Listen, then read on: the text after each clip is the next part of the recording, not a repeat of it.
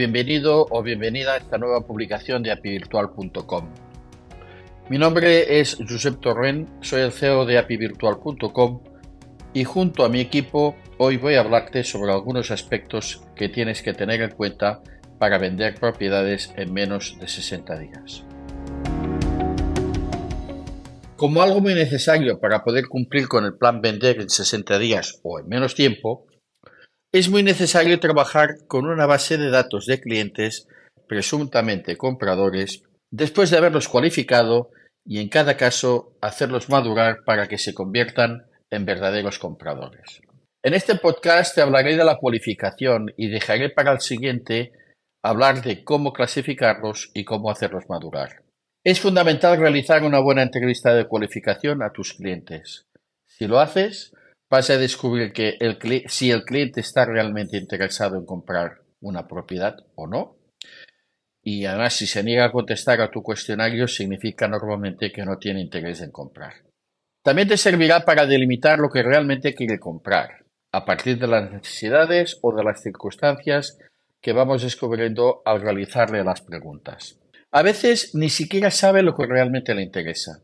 En algunas ocasiones solicita información de algo porque lo ha realizado, pero cuando lo pones ante lo que él ha pedido, resulta que no era aquello y tienes que completar la entrevista de cualificación.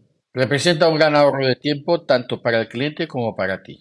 Pero, ¿cuándo es necesario realizar la entrevista de cualificación al cliente? Desde mi punto de vista, es lo primero que hay que hacer.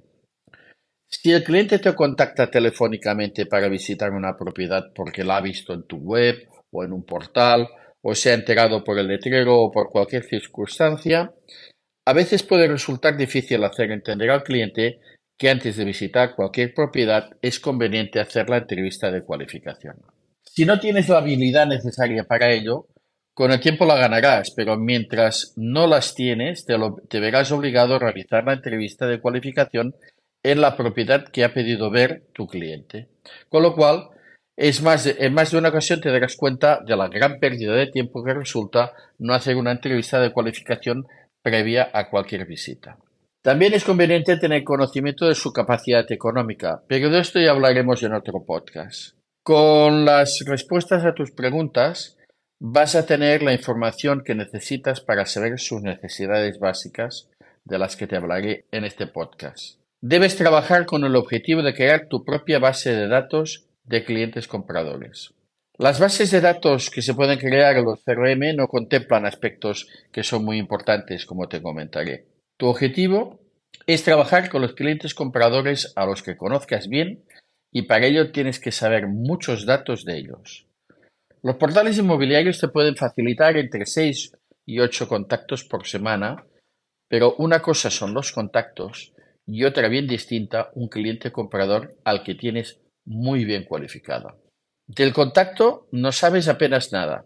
Del cliente comprador, muy bien cualificado, conoces casi todo, como por ejemplo de su perfil, la edad que tiene, si está casado, eh, soltero, está separado o divorciado, el número de hijos que tiene, su sexo y sus edades, qué y dónde estudian esos hijos, y de la situación familiar sabe si eh, tiene dependientes, eh, si piensa tener más hijos, si tiene mascotas y qué mascotas tiene, qué coche tiene y si tiene la intención de cambiarlo.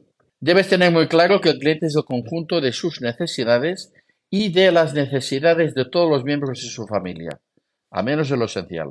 Por tanto, la demanda no te la realiza una persona, sino que te la realiza una unidad familiar. Es importante saber el trabajo que tiene cada miembro de la unidad familiar. ¿Por qué? Pues porque con ello puedes tener una idea de los ingresos que puede tener y del estrato social al que puede pertenecer. Tienes que saber las aficiones que tiene cada uno de los miembros de la familia, las que realiza dentro de la casa y las que realiza fuera de la casa. Cuando ya sabes todo eso, es más fácil conocer sus necesidades básicas es decir, el barrio donde quiere vivir, el número de dormitorios, el número de baños, si desea tener ascensor o no, si quiere garaje, si desea zonas comunitarias con piscina, etcétera, etcétera, etcétera. Pero aquí es donde suele quedarse el interés que tenemos por cualificar un cliente. Lo que realmente necesitamos saber para cualificar adecuadamente a un contacto son sus necesidades profundas. Por ejemplo, ¿cómo debe ser el salón? ¿Qué hacen en el salón? Pues mira, resulta que eh, es una familia que se reúne todas las semanas y son 18 personas. O bien eh, es una familia que habitualmente hace gimnasia en el salón, pero la gimnasia es online y utilizan el monitor de la televisión. O bien los hijos y sus amigos se reúnen para realizar juegos sociales en este salón. O por ejemplo, ¿cómo deben ser los dormitorios? Pues necesitas espacio para trabajar o estudiar. Algún miembro de la familia utilizará uno de los dormitorios como despacho profesional donde recibir a gente. ¿Cómo debe ser la cocina? ¿Cuáles son sus hábitos? Pues resulta que desayunan, comen, meriendan y cenan en la cocina. Además, a algún miembro de la familia le gusta experimentar elaborando nuevos platos. O algún miembro de la familia imparte eh, clases de cocina por YouTube. ¿Cómo tiene que ser el garaje?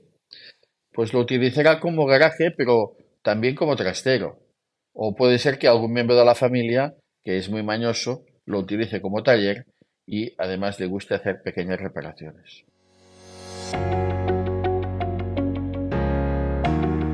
Y aprovecho para informar y a otros muchos recordar que en la web de apivirtual.com tenemos disponible una sección del blog que actualizamos semanalmente con las últimas noticias del sector inmobiliario, muchas de ellas con una base de partida de las últimas sentencias dictaminadas en esta materia. En ellas, nuestra responsable del departamento jurídico, Irene Delgado, analiza el impacto que tiene para todos los inmobiliarios y particulares en este ámbito. Recuerda, apivirtual.com barra blog y también puedes suscribirte a la newsletter que tenemos disponible para que todo llegue directamente a tu correo. Pero continuemos con lo que nos atañe hoy.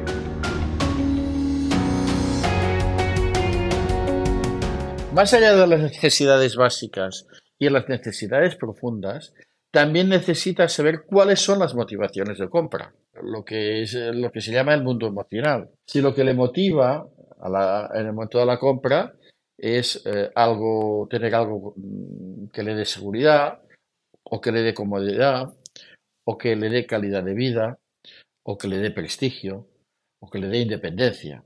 Debes intentar saber al menos, al menos una de estas motivaciones de compra. Otra de las cosas que hay que conocer es el listado de las prioridades, qué es a lo que no está dispuesto a renunciar y qué es a lo que está dispuesto a renunciar. Y algo muy importante tener en cuenta es saber quiénes son los interlocutores válidos. Es decir, quién es quien influye sobre el comprador a la hora de tomar la decisión de compra. Existen varios perfiles de interlocutores válidos, seguramente hay alguno más, pero yo te mencionaré los abogados, los suegros o los padres, el albañil o el decorador, el amigo o el cuñado que dice saber mucho de esto, los hijos. Veamos, lo que nos interesa saber es mm, estos interlocutores qué rol tienen y qué persiguen. El abogado, pues el abogado lo que quiere es que se le reconozca su valía ante su cliente. No suele querer dinero, pues ya cobra de quien lo ha, lo ha contratado. Si pone pegas, está haciendo su papel, hay que dejarle y darle la razón en la medida de lo que sea posible. Cambia lo que quieran las armas y pon lo que desee. Ya sabemos que a veces eh, la frase incluido los muebles está en la línea tercera y quiere que se ponga en la línea décima. Es igual, cámbialo, no le discutas. En realidad suele cambiar muy poco. Él gana sus honorarios y los justifica y tú los tuyos. En cuanto a los padres y a los suegros, esta es una visita dificilísima porque hay demasiada gente. En este caso, antes que los compradores reales te den el dinero, es mejor decirles que se lo reservas por un plazo muy corto hasta que los padres vean la propiedad. Esta medida no solo te beneficiará, sino que además te dará una muy buena imagen. Una estrategia a seguir cuando tengas una visita con los potenciales compradores y sus cuatro progenitores es que, imagínate, supongamos que vienen los seis, la pareja y los respectivos padres de cada uno. Y además el piso es pequeño. Esta puede ser la peor visita con el peor producto. Debes tomar la decisión de ir a la visita acompañado por un colaborador tuyo. O sea, ya no seréis seis más tú sino seréis siete más el colaborador. Ya que si vas solo, vas a perder a los visitantes, ya que se desperdigarán por la casa quedando fuera de tu control y buscando los defectos. Los padres y suegros van en plan defensivo de sus respectivos hijos, juegan su, rol paternal, lógicamente. Pero si asistes a la visita con un colaborador que haga el rol de jefe, mientras este jefe está con los padres hablando de aspectos prácticos y jurídicos, como cómo se hacen las arras, cómo se cancelan las cargas, eh, cómo se, se, explica los aspectos técnicos del certificado de eficiencia energética, etcétera, etcétera, pues mientras él explica todo eso, tú estarás con los hijos hablando de los motivos dominantes de la compra. ¿Qué hemos conseguido? Pues has agrandado la casa, la has partido la visita. Unos están con el jefe en una sala y tú estás en otra sala con los hijos. Por tanto, aíslas los, los motivos que lleven al comprador a tachar viviendas, es decir, no me interesa. En cambio, si vas solo a este tipo de visitas, se te caen muchas ventas. Y muy importante, es aconsejable que quien haga el papel de jefe conozca la casa. Este compañero no gana nada con esta venta. Ya le pagarás haciendo el rol de jefe tú en una visita suya. Otro de los interlocutores válidos es el albañil o el decorador. Estos son profesionales que buscan que se les encargue un trabajo y por tanto darán recomendaciones y siempre buscarán soluciones favorables a los intereses en comprar. Con lo cual, no debes inquietarte, pero debes ayudarle apoyando las ideas que vayan sugiriendo. Otro más es el amigo eh, o el cuñado que dice saber mucho de esto. Ojo con este. Se trata de un individuo, por, de un individuo por lo general no suele tener, eh, no suele entender de lo que habla y además quiere hacerse notar ante quien le pide ayuda. Por lo general hay que hacerle lo más privadamente posible el siguiente comentario. Tus amigos ya han mostrado su preferencia por esta propiedad, pero necesitan que alguien les dé un pequeño empujón para tomar la decisión. En el caso que no veas nada que realmente les perjudique, ayúdales a que tomen la decisión por la propiedad que ya han decidido que quieren. Y finalmente, los últimos interlocutores válidos de los que te voy a hablar hoy son los hijos. Estos tienen una fuerte ascendencia sobre los padres a la hora de tomar una decisión. Sin embargo, si has hecho una correcta entrevista de cualificación, no debes preocuparte, pues a la hora de elegir las propiedades a visitar ya tienes en cuenta todo lo que quiere la unidad familiar.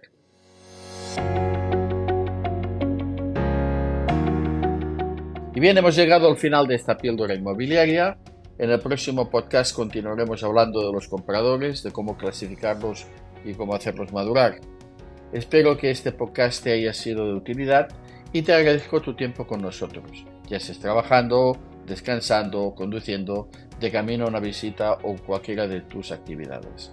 Ya sabes que puedes llevarnos contigo y seguir aprendiendo. Nosotros seguiremos aquí para darte más contenido de gestión, marketing, aspectos jurídicos, todo ello en el ámbito inmobiliario. Hasta muy pronto.